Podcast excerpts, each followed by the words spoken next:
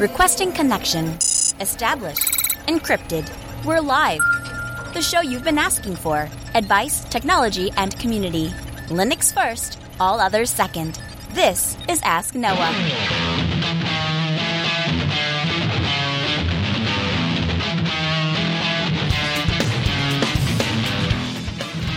Live from not Altispeed Technologies, the show puts you, the listener, in the driver's seat because you are the content. The phone lines are open to be a part of the program. It's free call 155 450 NOAH.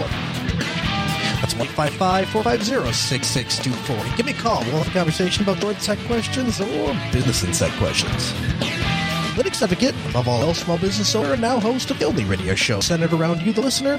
Welcome to the Ask Noah Show. My name is Noah Chelliah. So good evening to you all. Happy to be here with you again. Another episode of the Ask Noah Show starting off this hour. And uh, I'm getting reports that um, our sound on the live stream might not be great. Uh, the speed of the audio is fine. Okay. So we are, uh, we are trying to figure out exactly what's going on. Uh, uh, so I'm I'm not uh, I'm not I'm not uh, I'm not sure what's going on. I so so it's probably an audio interface issue. We uh, we had to to maneuver a bunch of stuff around and of course as it would figure out as i as i move all of my stuff around for the ask Noah show uh, we did an episode of linux unplugged and of course that came out just fine. well, hopefully, I guess I haven't listened to the recordings, maybe it didn't go out fine. I don't know. But uh, uh, anyway, we'll see. Uh, we'll see what it sounds like. I, I, suppose there's not much I can do about it at this point, so we'll just have to roll with it. Uh, but anyway, if I sound like a, a, a deeper, bigger man tonight, uh, I'm sorry about that. Bitcoin is up to twenty four thousand eight hundred and forty one dollars tonight. Twenty-four thousand dollars tonight. It's unbelievable. This thing is going crazy. Cryptocurrency in general has been going crazy. My phone has not blown up like this in years with people asking me questions, pinging me saying, Hey, no, what do you think about this? What do you think about that? I just unbelievable. And I'm just looking here, um, cryptocurrency last week uh, I, I, talked a little bit about cryptocurrency. By the way uh, just a reminder i know this has generated a lot of discussion. That's perfectly fine. Uh, we're a family friendly show and so uh, if you call into the show you, you, have to be family friendly if you're family friendly i got a button here that, that kicks you back off the air. And uh, we're on a seven second delay and so uh, it, it's it's kind of it really all it does is make more trouble for our editor because the editor gets the raw files without the edit or without the delay uh, and so uh, you're, you're, you, whatever it is you're trying to say is not actually going to get out over the air. You're just making more work for the editor. So keep it family friendly. If you wouldn't say it to a five year old, don't come on here and say it. And uh, it happens uh, more than a couple times, you're going to find yourself banned from the show entirely. Um, so I had a comment on the last uh, YouTube video. He says, commenter says, Noah, I've made thousands of dollars over the past years by sticking, by making small investments in Bitcoin. So I'm having trouble understanding your perspective. Fear and confidence are not the only thing that drives the price of Bitcoin. It also has to do with scarcity. Well, yes, that is true to a degree that scarcity drives Bitcoin, but scarcity drives Bitcoin because of fear or confidence. If, if Bitcoin is going up, it's at 24,000, people have a lot of confidence in Bitcoin. Thus, there are less bitcoins on the market. The bitcoin is becoming more scarce. People are buying them. And so the, the price is competing higher for people to buy them. And when that happens, when people compete to buy more bitcoin, um, it becomes more scarce. And so that's true, but that's because of people's confidence in Bitcoin. That's why it's becoming more scarce. Similarly, if people decided tomorrow that they weren't interested in buying Bitcoin, that they thought Bitcoin was a failing currency, that they were fearful that Bitcoin was not going to succeed. They might not invest in Bitcoin. They might invest less in Bitcoin. They might sell Bitcoin. And if that was to happen tomorrow, then the price of Bitcoin would go down. And this is what I'm saying. When you make an investment in a, a, mutual fund, for example, the S&P 500, a fantastic investment. If you don't know what to invest your money in, you're looking for actual investment advice.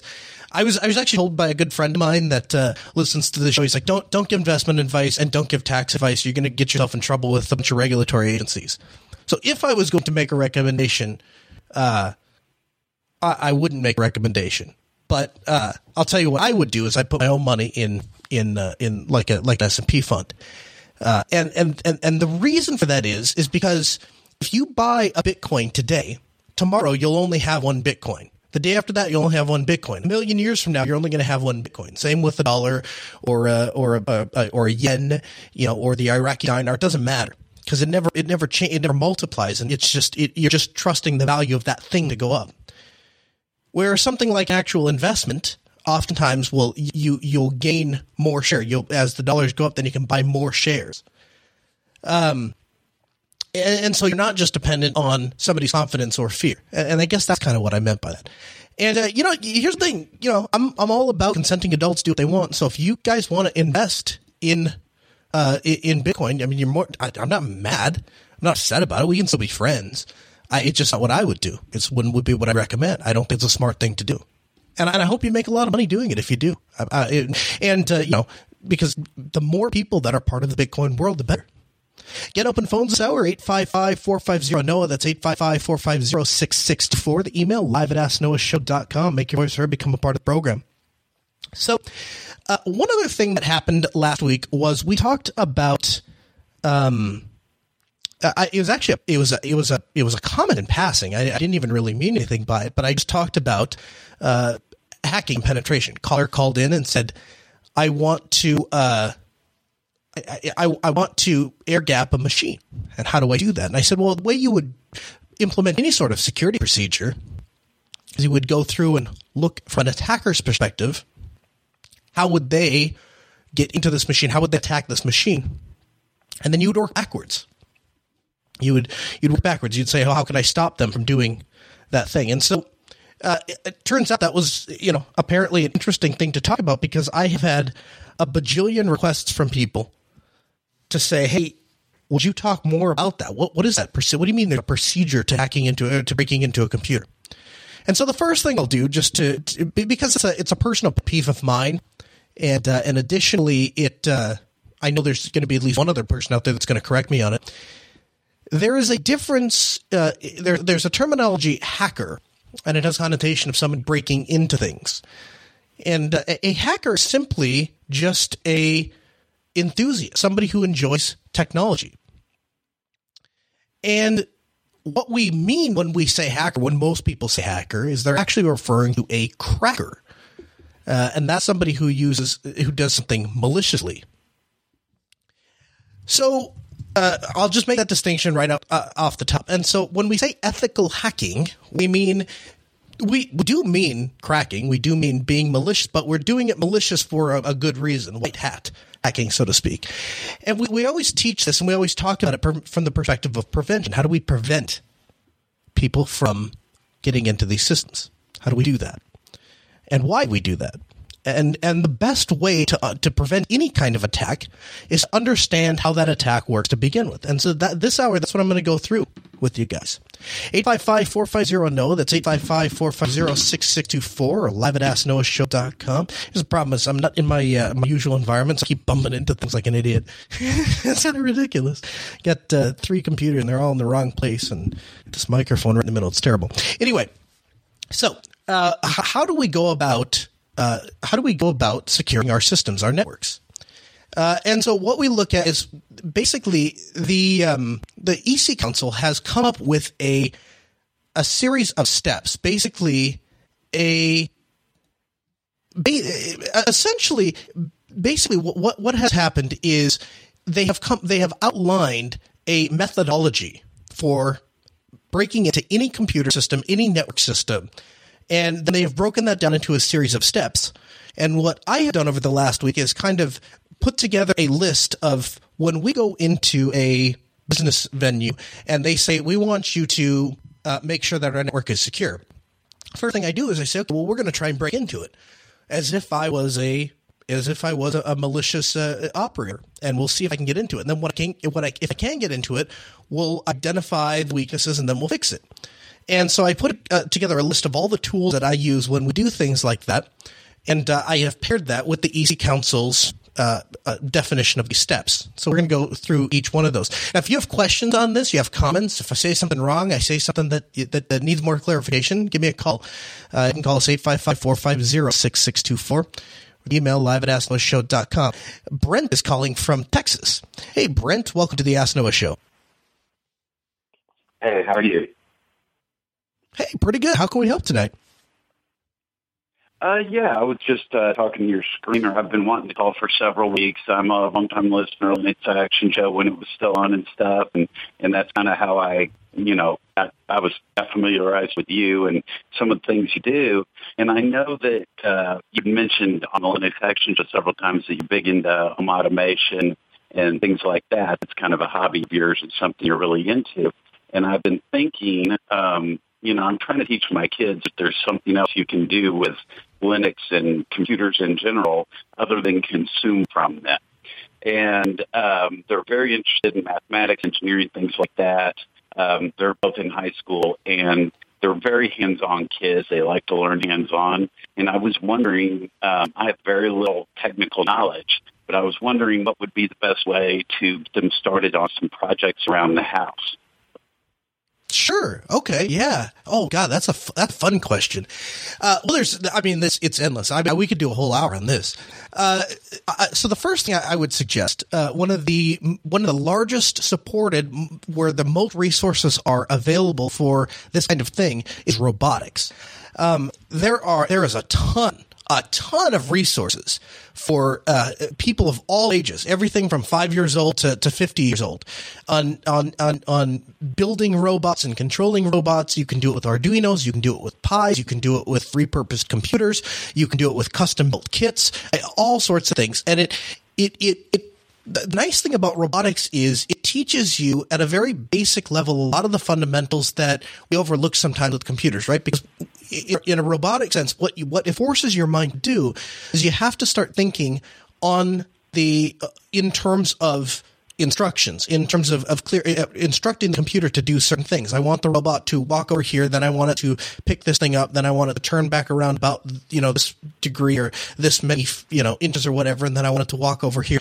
And you can you you have to start programmatically learning how to tell the computer what you want it to do. So that's a really great thing you know, a really great thing to start with. And the nice thing about it is it really, really scales. So you can go from something really, really simple for just, you know, a couple hundred bucks that, you know, give, gets a lot of really quick wins all the way up to some really complicated things. And they have, uh, you are in Texas, right?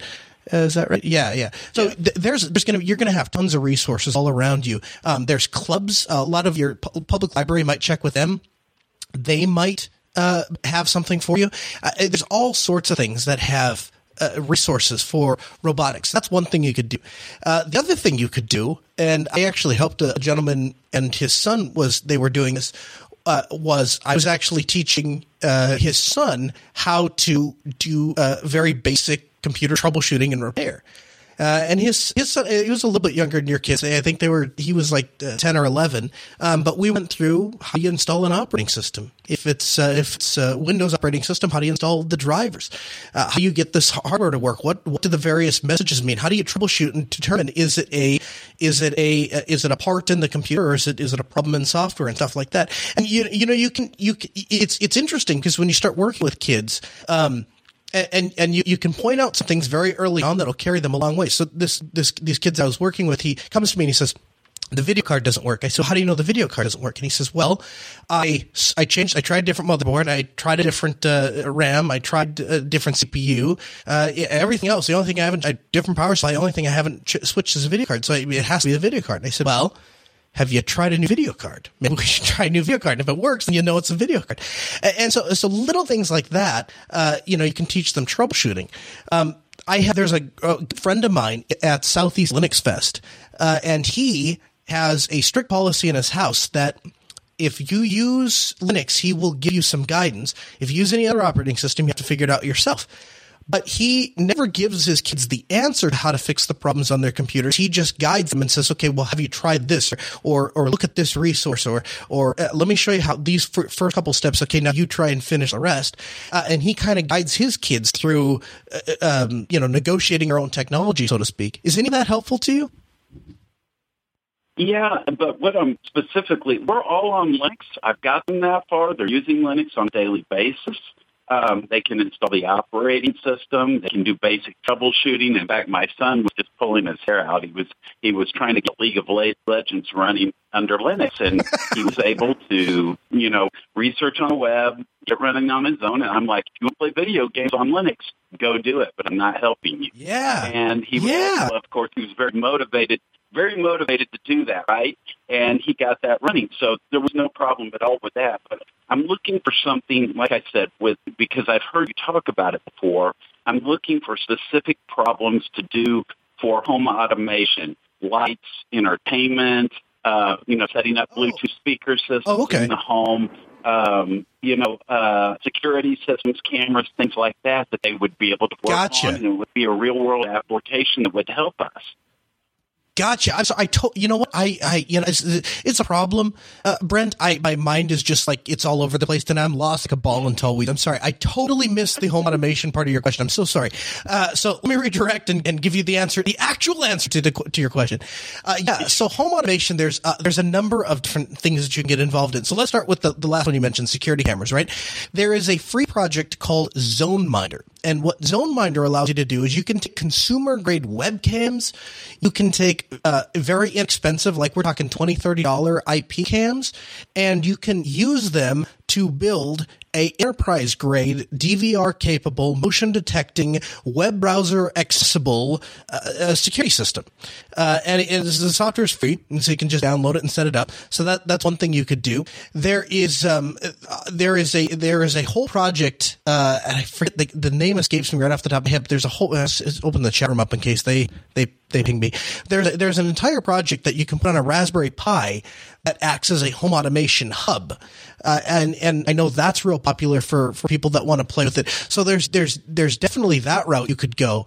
Um, but yeah, it's if if you uh, if you start looking in and you say what particular part like if you're looking at home automation as a whole try to find one thing that you want to center around so for me it's lighting control uh, some people center around the security aspect, but different brands and, and there's different there's different solutions depending on what you want the central point of your home automation system to be. So the the, the big ones are. Uh, Sound, uh, sound and entertainment, security, or lights, and then you can tie other systems. Obviously, so if you buy a security-centric system, obviously you can still control lights. Um, but there is a different set of manufacturers that make really good security systems that also tie into all of their home automation stuff. For me, I've kind of gone the way of, of lighting control with with the Lutron systems, and then I tie things like my security system into my light system and stuff like that. But uh, that's kind of how I. It's kind of a great way to frame it in, in your mind is kind of decide where you want to center around, and then you can kind of branch out. Is that more of an accurate answer to your question?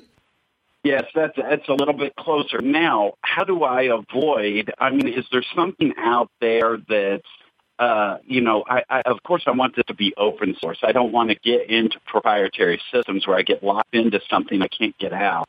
And, um, you know, I want to be able to run these, you know, with open source software and be able to, to add on as I go and not be locked into a particular uh, proprietary system. And, and is there somewhere where I'm going to be able to go to get guidance on the web, some resource I can look that would be, you know, Linux based on this Yep. Yep. Uh, home, home-assistant.io. And this is the project I was telling you about. It's, it's, it's, uh, it's based in Python 3, but it is an open source home automation control system that is, that can be run on even a Raspberry Pi. And, uh, and basically what it is, is it acts like a central hub of sorts. And then you can tie in your lighting system and your, your HVAC system and your security system all, and home, autom- home automation or home, uh, uh, theater system all to Home Assistant, and then this just kind of acts as that central place that, that you can that you can work from. And they they have uh, they have some really great screenshots, so you kind of see what you're getting into. Uh, they have an interactive demo that you can open up, and it actually gives you little fake rooms that you can control, and then it has little associated pictures, so you can see like, oh, that was what happened if I turn that light off. Uh, and um, it has you know you can they have a little thing in here you can control like your TVs, you can start and stop videos and send it to this TV or that TV, all that stuff you can do right right from Home Assistant. Uh, so that would be where I'd start. Okay. Okay, that's that's what I'm looking for. So start with Home Assistant, and then how does how does this remind me again? How does this ZoneMinder work in that, or is this Home Assistant something uh, or Home Dash Assistant something totally separate? Yeah, there's two separate projects, but uh, you would tie you. I, I, mean, I would assume you could tie one into the other. I haven't actually. I guess it, uh, I'm looking here. I, I, would guess this looks so uh, extensive. I'd be really shocked if there wasn't a way to tie security cameras into this. Let me see here. Send notifications. I'd have to look into it a little bit more. I'm not seeing off the top of my head, but I would. I I would imagine that you can tie uh, security cameras into this. Uh, how ZoneMinder works? It's basically just an ISO that you download and you put it on either a virtual machine or you'd put it on a uh, a machine that's or a, uh, uh, you know a bare metal, and then uh, and then you just go visit the web page. It, it, it, boots up and it gives you an IP address, and you just go to the web page, and there's a configuration wizard, and it says you know, there'll be little options like I want to add a camera. Well, what kind of camera is it? It's a local USB camera or it's an IP camera and this is the model number and this is the IP address. And then you can, once you have all the cameras added, then you can say, okay, I want to see a split screen of these 16 cameras or these eight cameras or these four cameras. And uh, I'll tell you something else, Brent when I first started with ZoneMinder, I was woefully unimpressed with it. I, I, said it looked really, really tacky, really, really amateurish. And uh, a viewer from the show actually reached out and he said, I, I don't want you to use any of these examples on air. Uh, because they are uh, they're, they're sensitive. But here are some screen caps from my ZoneMinder system that I set up at my uh, my work and here's what they look like. And they were fantastic. Like he i mean it really looked good. So there's there is some theming you can do and there are some ui tweaks you can do to make it look like a truly professional product. And uh, you know the ZoneMinder just really work with that guy because uh, he makes their product look a million times better. Um, but yeah it's, it's uh, let me see if i can i'll have the i'll have both the uh, links for you in the show notes. I'm just looking up here. It's zoneminder.com. That's it's zoneminder.com and home uh, home-assistant.io. Okay. Okay. So just get in and start reading and build from there, right? Yes, sir. Yeah, and I, yeah, yes, sir. And I thank you very much for the call. It's the Home Assistant is uh, is really cool. It's something I really am. I'm going to need to play with or uh, later on. The the problem for me with home automation is that uh, I got burned so early on. I uh, I started with home automation back when I was like 10 or 11 years old. And I was at, there's a, there's a store in the, the Midwest called Menards. It's a hardware store. And they had a kit that you could buy for $99. And it was a, a home automation kit. And it ran on the X, uh, X10 protocol. Is that right? Is that what it's called? I can't even remember anymore. Yeah. X10 protocol. And I, um, and I bought the thing. And the promise was you could install the software on your computer and you could plug these little modules in, and they had a little module that you could screw a light bulb into, and they had a little module you could plug fans and stuff into. And uh, the promise was that you could control it all from the software. And it worked 85% of the time. And the other 15% of the time it didn't work. And I thought, okay, well, here's the reason why. Is this is a stupid little starter kit, but if I buy the actual modules that replace the light switches, and then I buy the little controllers that replace the light switches and stuff like that, th- then this is this is really going to be the and you know I am our our editor Akai he he lovingly and sometimes not so lovingly calls me uh, the Walmart Linux user because I tend to do the lowest common denominator of everything. If there are three different projects or three different software solutions or three different options in front of me, and one works on every Linux distribution and 100% of the time starts up, but has 10% of the features of this other thing that works on, you know, maybe half of the Linux distributions and, but it has like, it has like 90% featureful. I'll always take the lowest common denominator eh, because that's just the way I am. Um, and so, uh, you know, X10 to me was this great equalizer because everything at the time worked with X10 and there were all these competing protocols out there, but X10 was, was the king. And of course, at, you know, 10, 11, 12 years old, I, I didn't have the money to go buy all of these various competing projects and, and then have a chance if it failed or the company went out of business or something like that. So it seemed like a really safe investment to keep buying X10 stuff. And I mean, I probably had, by the time I moved out of my parents' house, I moved out when I was 17 or well, 18. I, I probably had thousands and thousands of dollars of X10 stuff and none of it worked right. None of it. It never worked right. It was like a bad science project. And uh, when I got, when my, my wife and I got married, and of course, you know, I was automating the house with all of this X10 stuff. And she'd walk into the bathroom and she'd push the button and the lights wouldn't come on because it was a stupid X10 thing and it would miss this, it would miss the protocol send or something like that. And the problem is if it didn't work at all, we would, you know, then we'd just have a flashlight or something. You could compensate for it, but it worked 85% of the time. And then just 15% of the time you hit the button and it always took like 10 seconds for the stupid signal to get received and the light to come on. So by the time you got down to in your business, then all of a sudden you just realized, oh, I guess I just don't get light this time. And, and that left a really bad taste in my mouth. And, and, and, you know, was, she was really, my wife was really upset about it early on. And uh, I just got sick of it. I got sick of the, I got sick of the science project like stuff and uh, and so then I started. Uh, we you know when I started Altispeed, we started doing professional automation. You know, with uh, very expensive uh, systems, working with uh, Crestron and Lutron and and, uh, and and these these big name manufacturers that make really really high end stuff that works hundred percent of the time. And uh, when that started to take off, then I, then then I started to get into okay, this is how we could do home automation properly and without any problems. And, and what that led to was when we moved and we built our new house. You know, I start I would strip the every I, I, we go room for room. We're still not done. We go room to room, and I rip everything out. We put in all new electrical.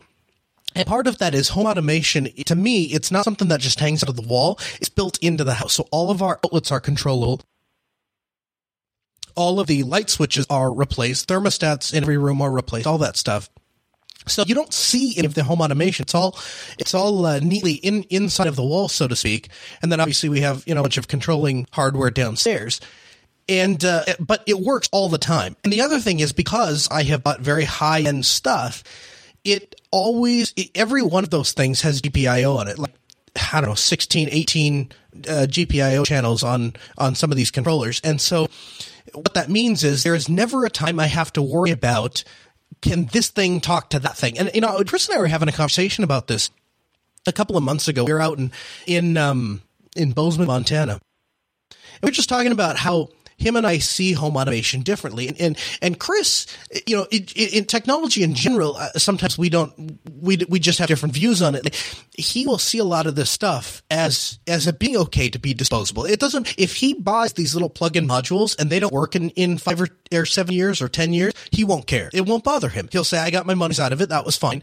I was able to turn my fan on or whatever for this long, and now the cloud-based API thing that connected that cloud thing to this cloud thing doesn't work, and but I don't care because you know it's fine."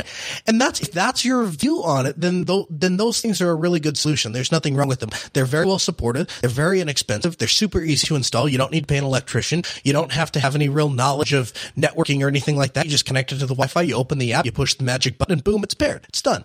Uh, if that's your view, then that works for you. For me personally, I want to install it one time and I want to use it for the rest of my life and I don't want anything or anyone to be able to break it or take it out of, out of play.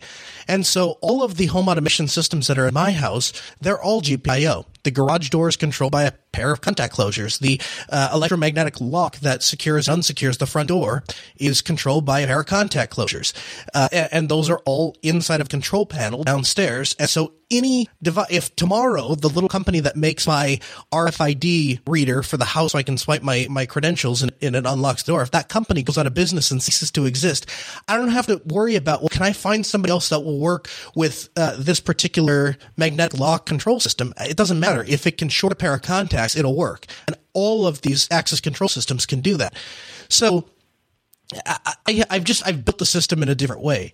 That's a huge unsolicited rant on home automation, but uh, there you go. Again, phone lines 855-450-NOAH. Eh, that's what I'll do. I'll blame it on the audience if uh, if I'm talking too much about home automation because you guys aren't giving me something else to talk about. 855-450-NOAH, 855-450-6624. The email live at asknoahshow.com. Okay, penetration testing. So, uh, when you're looking at securing a network, you you we, again we approach it from the standpoint of how do we break into it, and so the the, the first step that the EC Council uh, lays out for breaking into a network is reconnaissance, and reconnaissance is basically you going out into the facility or around the facility and observing. You're not actively doing anything. You're simply observing. You may not even actually enter the facility. Um, and so things that I pay attention to when I'm doing reconnaissance do the staff, are they wearing ID badges? If they're wearing ID badges, what security, if any, is on the ID badges? In other words, did they just put a piece of paper and laminate it and stick it on? And that, that happens in a large amount of businesses. Sometimes it's even PVC card, but you can order those online or print them yourself. Uh, the the better ones obviously have HID or carry credentials inside of the uh, inside of the ID, and that gets a little bit more difficult, but still defeatable. And so you're paying attention to these things. When people go in, is there somebody at the front door that's checking these credentials, or is it just kind of a game that we all we all wear it as kind of like a fashion statement? We all have an ID badge on. If somebody doesn't have an ID badge on, is that person stopped? Is anyone asking that person? Larger, uh, large organizations that have really good security practices stop everyone that doesn't have an ID, or even if they have an ID and they don't recognize that person. One way to throw a would-be attacker off his or her game, it won't work with all of them, but it'll work with a lot of them. They're already nervous. And so even if some, even if they have, they forge the, the correct credentials and stuff like that, you just walk up and say, Hey, I don't remember seeing you around before. My name is Joe. I work in so and so and just have a conversation. You can start to get a, again, some people are good enough at social engineering. They can just, they'll, they'll put on an act and they'll buzz right by you. But a lot of people will trip up and, and you can, they, they, start to get nervous and they can't answer questions directly and, and you, you just kind of sniff them out. Uh, and, and so I pay attention to those kinds of things. Um, I was working with an organization that uh, we were talking, we were laying out a plan on what we were going to do to talk about their security or identify their security. And uh, one of the things I did was I just asked the front on my way out. I just asked the front desk. I said, "Hey, no, I was wondering if um, you know I was talking to so and so upstairs, and uh, I was wondering if I could get into your uh, your IT room and, and take a look around there." And front desk girl goes, yeah, sure. Let me get maintenance. So she gets maintenance. The maintenance goes, well, I don't have the key to that. The security security guy does. So he calls down to the security office. Security office comes up with the key and he says, yeah, I'll, I'll take. That's fine. So he walks me in, walks me into the server room. Now I hadn't told these people who I was. They certainly didn't hear anything from up the the uh, management that was upstairs. And uh, so I, I got down and I said, okay, thanks. And I just took a picture of me sitting at one of their terminals that happened to be logged in. And uh, so I took a picture of it and I just walked back upstairs. I just was talking to the uh, to to uh, general manager and I just said, "Here's your biggest problem. Like we can do all of these security practices and we can look at your network and we can put in intrusion detection and all that.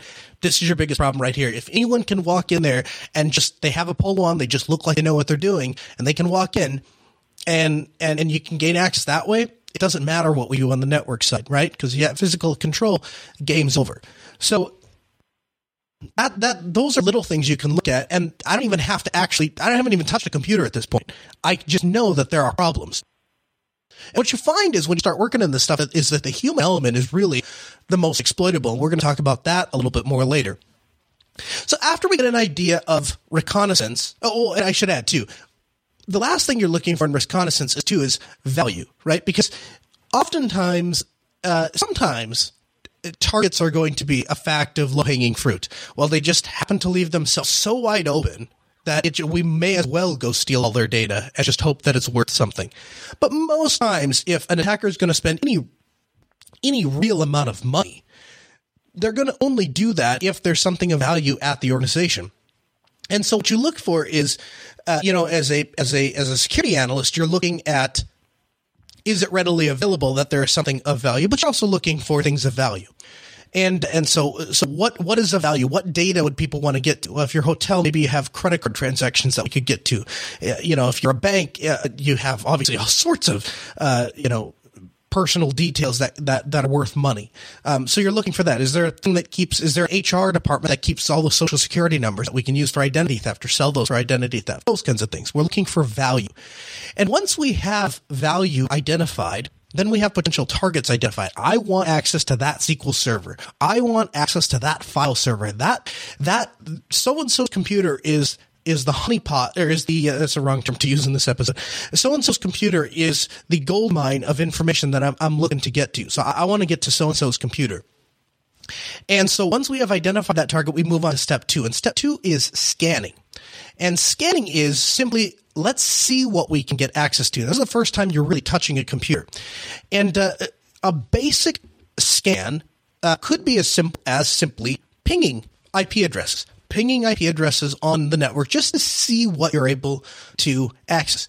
I was at a, I won't say the name of it, but I was at a place and I was eating and I was connected to their uh, Wi-Fi and uh, I, it wasn't, you know, I, you know, you never actively uh, do any sort of, it's actually illegal to do any sort of penetration testing or security scan or anything like that without the consent, written and signed consent of the business owner. So you'd never want to do that. However, uh, sometimes the computer does things for you to try to be helpful, and uh, it, it's nothing that I that we're trying to do. And so Nautilus actually showed me a list of uh, Samba shares that were available. And, and I didn't ask for it. It just I, I happened to click on something, and it and these these uh, these advertised network shares popped up. And one of them was all of their HR files, all of the, the employment files. And so I just, I took a screen cap of it and I printed it off and put it into an envelope and, and gave it to the owner. And I just said, just so you know, uh, because I don't want it to come off as if you know I'm I'm trying to to, to make a, a plug here for for my business, but I will come fix this for you for free just as a courtesy. I happen to notice it, and this is these are the steps you can take. Here are some of our competitors that you could call if you you know are concerned that I had tried to do something, but here's what I found. They can verify that, you know, this is just something that, that exists the way that you set it up. Uh, or we'd be happy to fix for you. And obviously we wouldn't, you know, bill you for that because I'm not trying to make a buck. I'm just trying to help you out. Uh, and, and I just dropped it off and, and, and just let them know. Uh, and, and, you know, again, that didn't involve any active effort. So sometimes just simply pinging an IP address, you can simply just see what, what's available. You'd be surprised.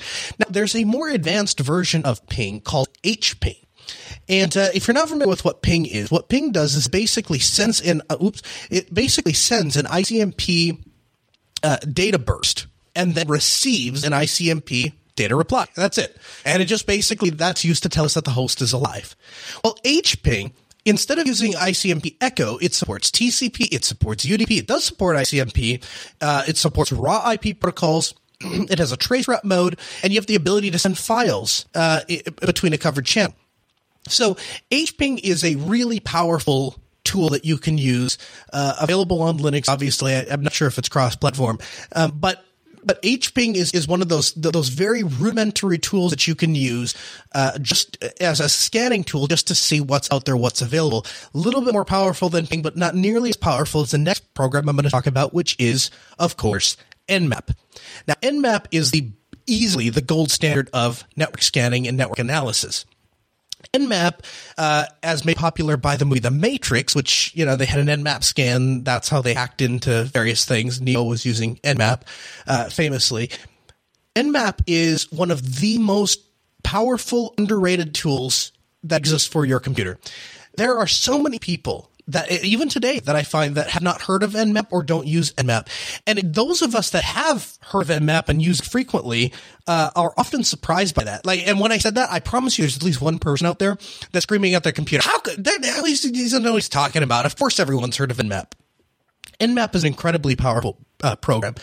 And what Nmap allows you to do is, is, is generate a picture of the network. It will go out and touch every single IP, uh, uh, every host on the network, and then it will return, depending on what arguments you pass and what kind of scan you're doing, it will return of a litany of data on that particular host. So it will tell you this based on the evidence I can see, this is a Windows server. This is a Linux server. This is an S, this is running SQL. This is running a web server. This is running an email server.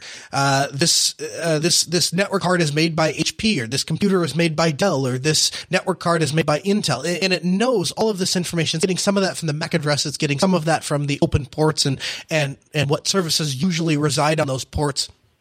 It's an incredibly powerful piece of software and uh, and so Nmap is uh, is is usually one of the first tools that I'll use. I use HPing sometimes, but by and large, uh, Nmap gets used on a daily basis. I'll tell you what else is uh, what else Nmap is really useful for uh, is when you just go with the first time you're on site at a new client because how many every one of you that has worked in IT have dealt with this. You go into a new site, you meet a new client, they say, "Yep, I need to need to have you look at the computer system uh, in that closet over there." And then you say, "Well, no, sir, that is your uh, electrical closet that has the electrical breakers. I'm looking for the IT room. It's uh, it's got a bunch of little like phone looking cords, and they're all plugged in here."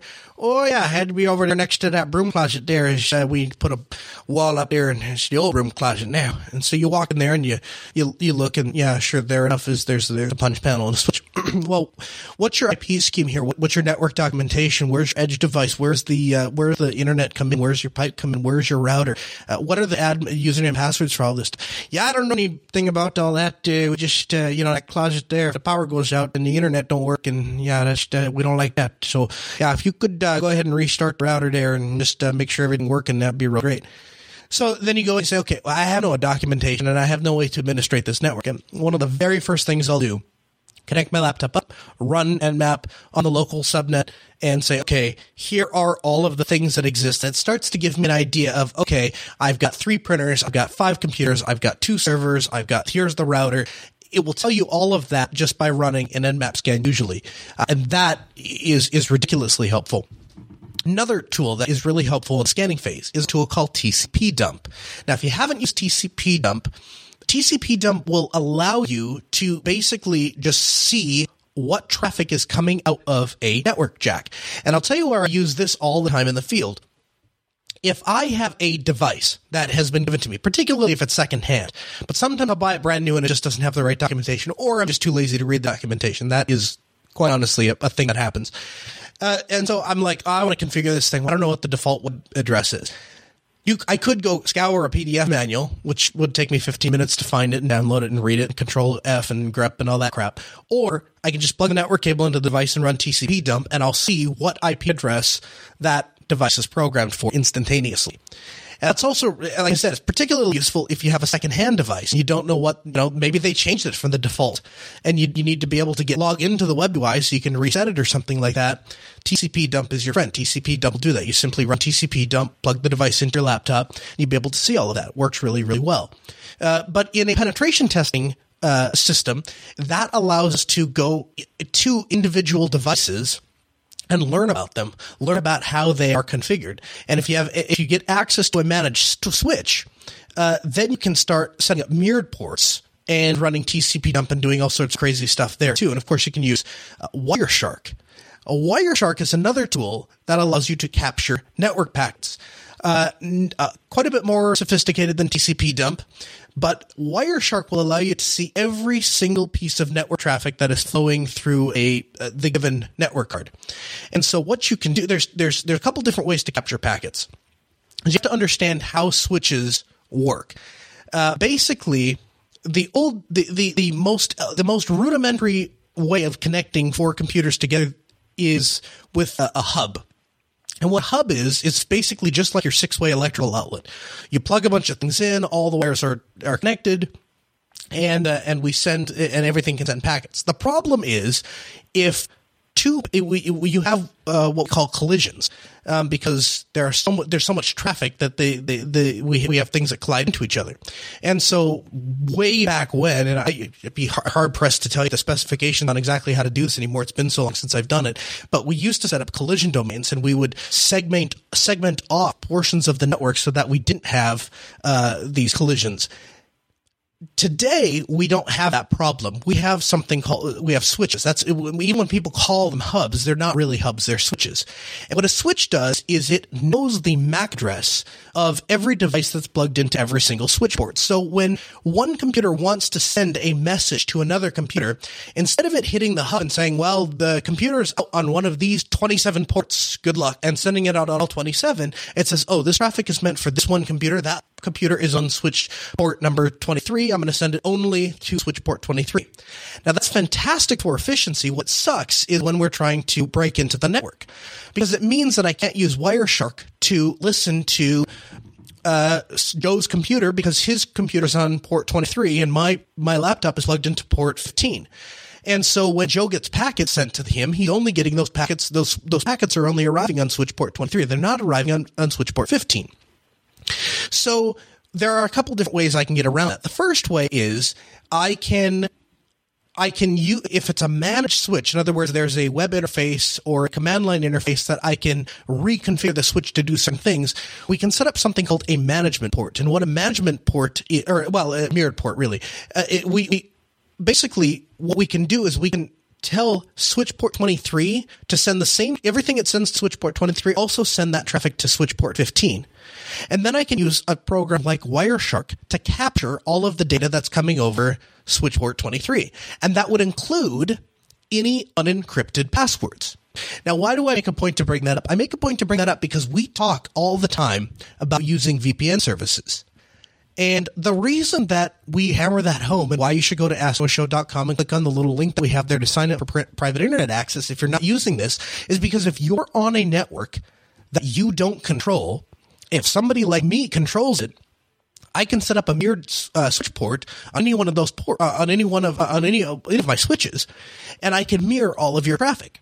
Now, if you have an encrypted connection, if you got a, if you've got an HTTPS, you got a little green padlock in Firefox, uh, when you're connected, then you have a tunnel that is encrypting all of your traffic. So you're probably fine.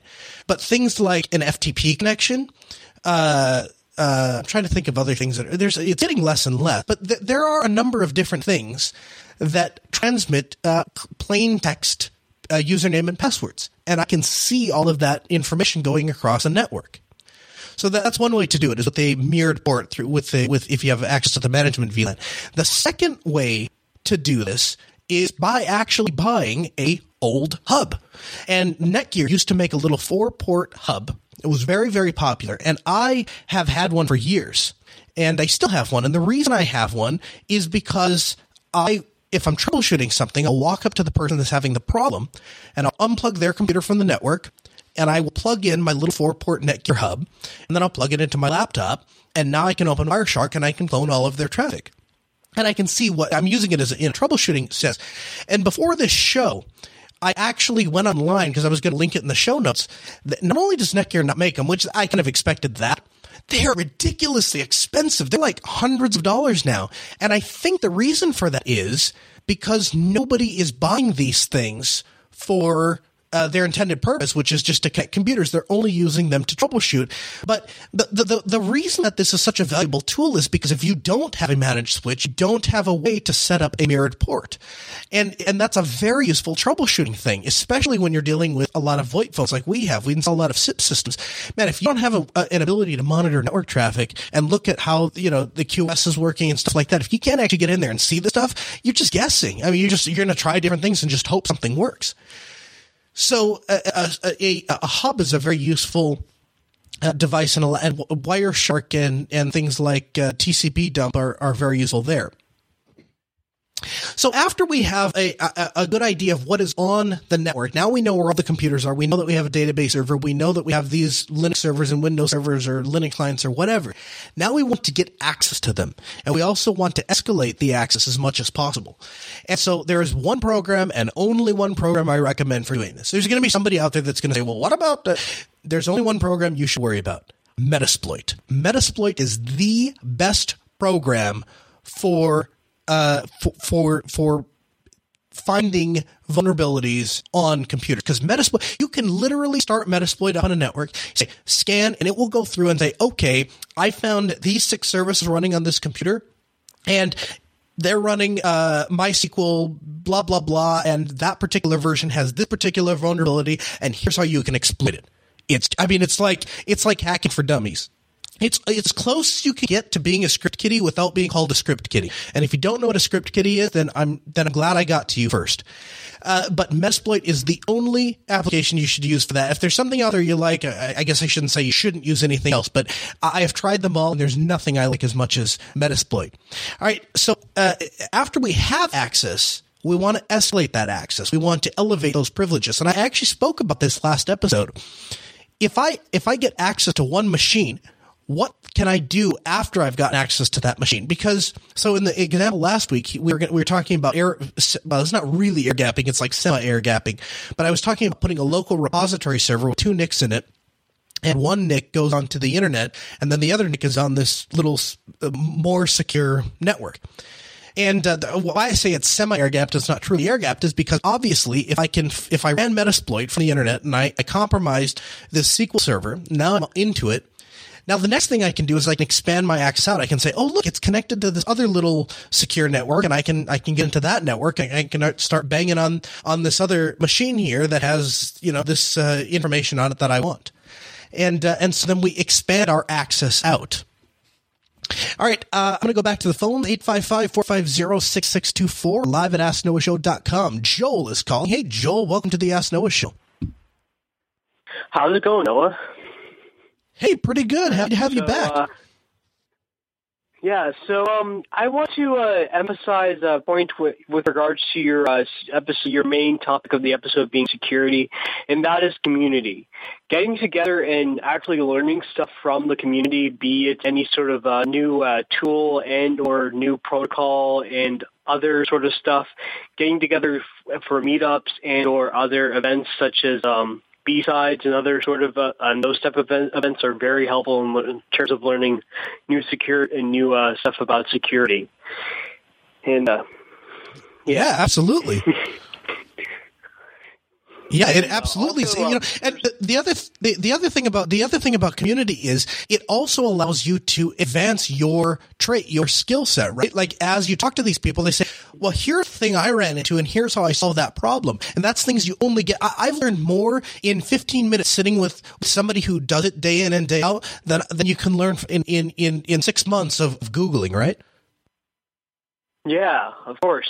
And um, also, uh, in terms of, and also um, to relate to the point, uh, there's a site called meetup.com, meetup.org or meetup.com. I'm trying to remember. Yes. Uh, you could probably find some good groups uh, in your local area that do a lot of technical stuff, be it maker spaces and or Pi nights, Python nights. Um, where I live currently, um, we're sort of experiencing some sort of a technical um, overflow because our our nearby military base just uh, got the it just now the uh, has a the head of the has the um, NSA uh, uh, cyber, uh, cyber command and where I and because of this, um, there's been a sort of emphasis uh, in our universe in our local university to uh, to try to promote these sort of IT security sort of uh, degrees and also um, the community as well to uh, try to enhance their uh, workforce, uh, try to get more people interested in security from K through 12 and all that. Yeah, no, absolutely. In fact, I'll give a plug here, meetup.com slash Jupiter Broadcasting. We haven't talked about this on the air for a little bit because Chris and I have been so busy. We just haven't a lot of time to do these things. But if there's everyone ever interested in this, this uh, they, uh, Jupiter Broadcasting actually, uh, I think they have to pay to, to do this. So it's, it's actually it's a service there there that we've tried to provide. Um, and basically, um, what it is is the ability to schedule a time and a place where we can all get together and and hang out and uh, for different reasons. And so uh, I I'll, go as far as to say if it's planned out far ahead enough of time, I would do well. If it's planned far enough out ahead of time, I'll go anywhere in the world. If it's planned reasonably far in advance, I will go I- anywhere in the U.S. And uh, if it's planned even a day a day or so within a day or so i would do something in this local area. So if anyone wants to do that get, a hold of me and and and you should if you're not already a member meetup.com slash jupiter broadcasting make sure to sign up because you can stay uh, up to date on on what the network's doing. That- but yeah thank you joel. I really appreciate that. No problem. Yeah, it's it's you're right. Community is a huge part of that. Again, 855-450 Noah. That's 855-450-6624. That's the that's the number you can join us live, make your voice heard, become a part of the program. So after we have made our uh, initial access and we have expanded that access as far as we can, now the next thing that we can do, we could just sit there quietly and monitor what's happening on on on on the, the network system. Say these files came in, these people sent these emails, and you can just quietly suck data off and sell it for information or whatever. But the other thing that attackers can do is they can do exfiltration. They can change or they can remove data. They can modify data so that to, to meet an end. A lot of people that uh, that that do these kind of attacks are politically motivated, and so they if they if if they if they can change some information that will help uh, them succeed in their end goal, they might do that. Or if they can delete information and hurt the organization, they might do that.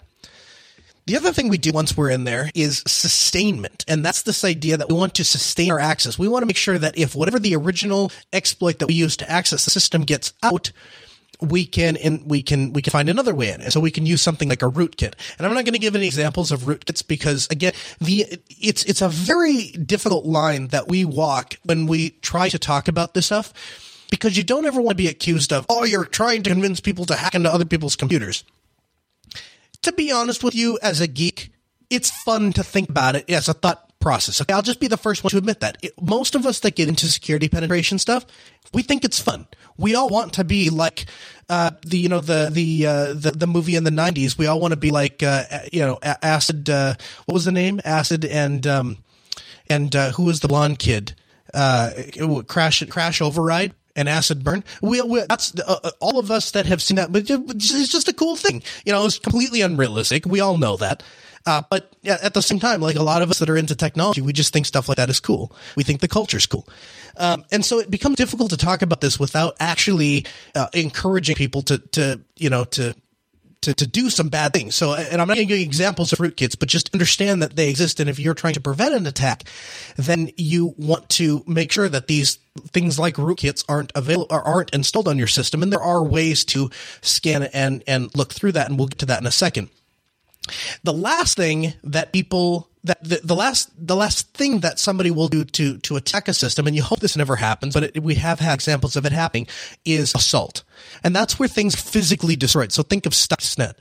Um, Stuxnet, if you're not familiar, was uh, a compromise of a nuclear facility, which basically programmed uh, these PLCs to to to overrun the uh, to overdrive these motors until they burned up.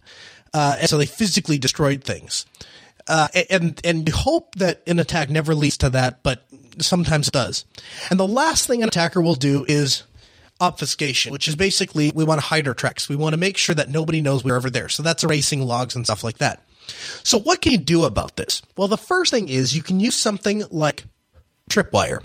Tripwire is an open source host based intrusion detection system. And basically what it does is to install it. And you want to install it if we're working with something that's very, very uh, secure, you always try to install this stuff offline or as close to you want to have just the fresh install of the operating system and the very first thing you do is install your intrusion detection system because what the IDS does is it monitors the system for changes.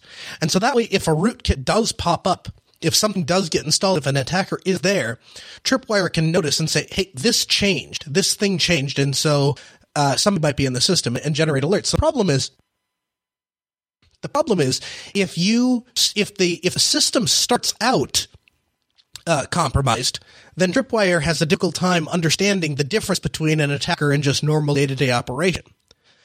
Uh, and so, so that's one thing you can do is install an intrusion detection system where there's actually something else called an intrusion prevention system, which is, it's like an intrusion detection system in that it, you know, it scans looks for the stuff, but it actively tries to prevent people from getting in rather than just detecting it.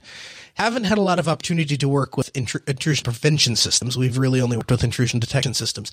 But, and, and I talked about this earlier, but, but you, the, the biggest thing that you can do is training and talking with your employees and talking with your clients about human element. Uh, one of the most well-known computer hackers of my generation, well, you know, ever really, is Mr. Kevin Mitnick. He's now a computer concert, a security consultant, but he did he did very little with code and with a laptop. He had the vast majority of his uh, technique for hacking was exploiting the human element. So he would do something like this. He would call J.C. Penney's and he would say, hey, this is Dawn from the store or, or from uh, from the uh, you know I was just in your store and I was just wondering uh, if I could get your store number and the general manager's name because I had such an awesome experience there. Well, who doesn't want praise? So they say, yeah, the store is you know John Johnson and our store number is one five five five five. So then he'll call another store and he'll say, hey this is uh, this is Bob, and I'm working at store one five five five five. And you know the manager John, he's he's been a he's being such a such a goof to me, and I, I just I've had a really hard day, and our computer system's been up and down all day, and I don't know what to do. And I got this customer yelling. Is there any chance you could give me her card number so she could check out? Because she says it's in the system, but I can't find it. Well, everyone has been there, and maybe this guy used to work at that particular store, knows exactly who John is, and how much of a jerk that guy can be. So yeah, I'll help my other fellow employee out. And so he'll call, and so they'll look up the credit card number and say, yeah, here you go. You can check so and so out. Uh, various things like that. And he wrote a whole book about this. It's called The Art of Deception. I'll have a link in the show notes. A fantastic book about the human element. But when you start researching this stuff, and we have, uh, and we also pay a lot of attention to research that has been done by large organizations, what you find is that the human element is most exploitable. If you have a flash drive or a CD that's in a parking lot, it has an 80% chance of being inserted into a computer inside of the corporate network. If you write payroll, current year payroll on the outside of that CD or flash drive, that number jumps up to 99%. There is a 99% certainty that I can get a flash drive with anything I want on it plugged into a, to a, to an internal corporate network just by writing the words current year payroll on, on, on the outside of that flash drive. So that's really what you have to pay attention to. That's really the way to solve this stuff. Again, before you do any of this, make sure you have permission, define the scope. Are we doing the tech only? Are we just doing the network side? Or are we doing the human behavior? Hey guys, make sure to follow us on Twitter at Ask Noah Show. You can follow me personally at Kernel Linux. I did an interview with This Week in Enterprise Tech. Show make sure to watch that. It comes out this Friday. We'll have a link to that in the show notes. Uh, our live time is changing to Tuesday at uh, 6 p.m. Central. That's coming up starting the first of, or the second of next year. Huge thanks to Simon Quigley filling in as call screener, Rikai, our video editor. Uh, we'll hand you off to Crosspoint coming up next on Logos Radio, KEQQ 88.3 LPFM, Grand Forks.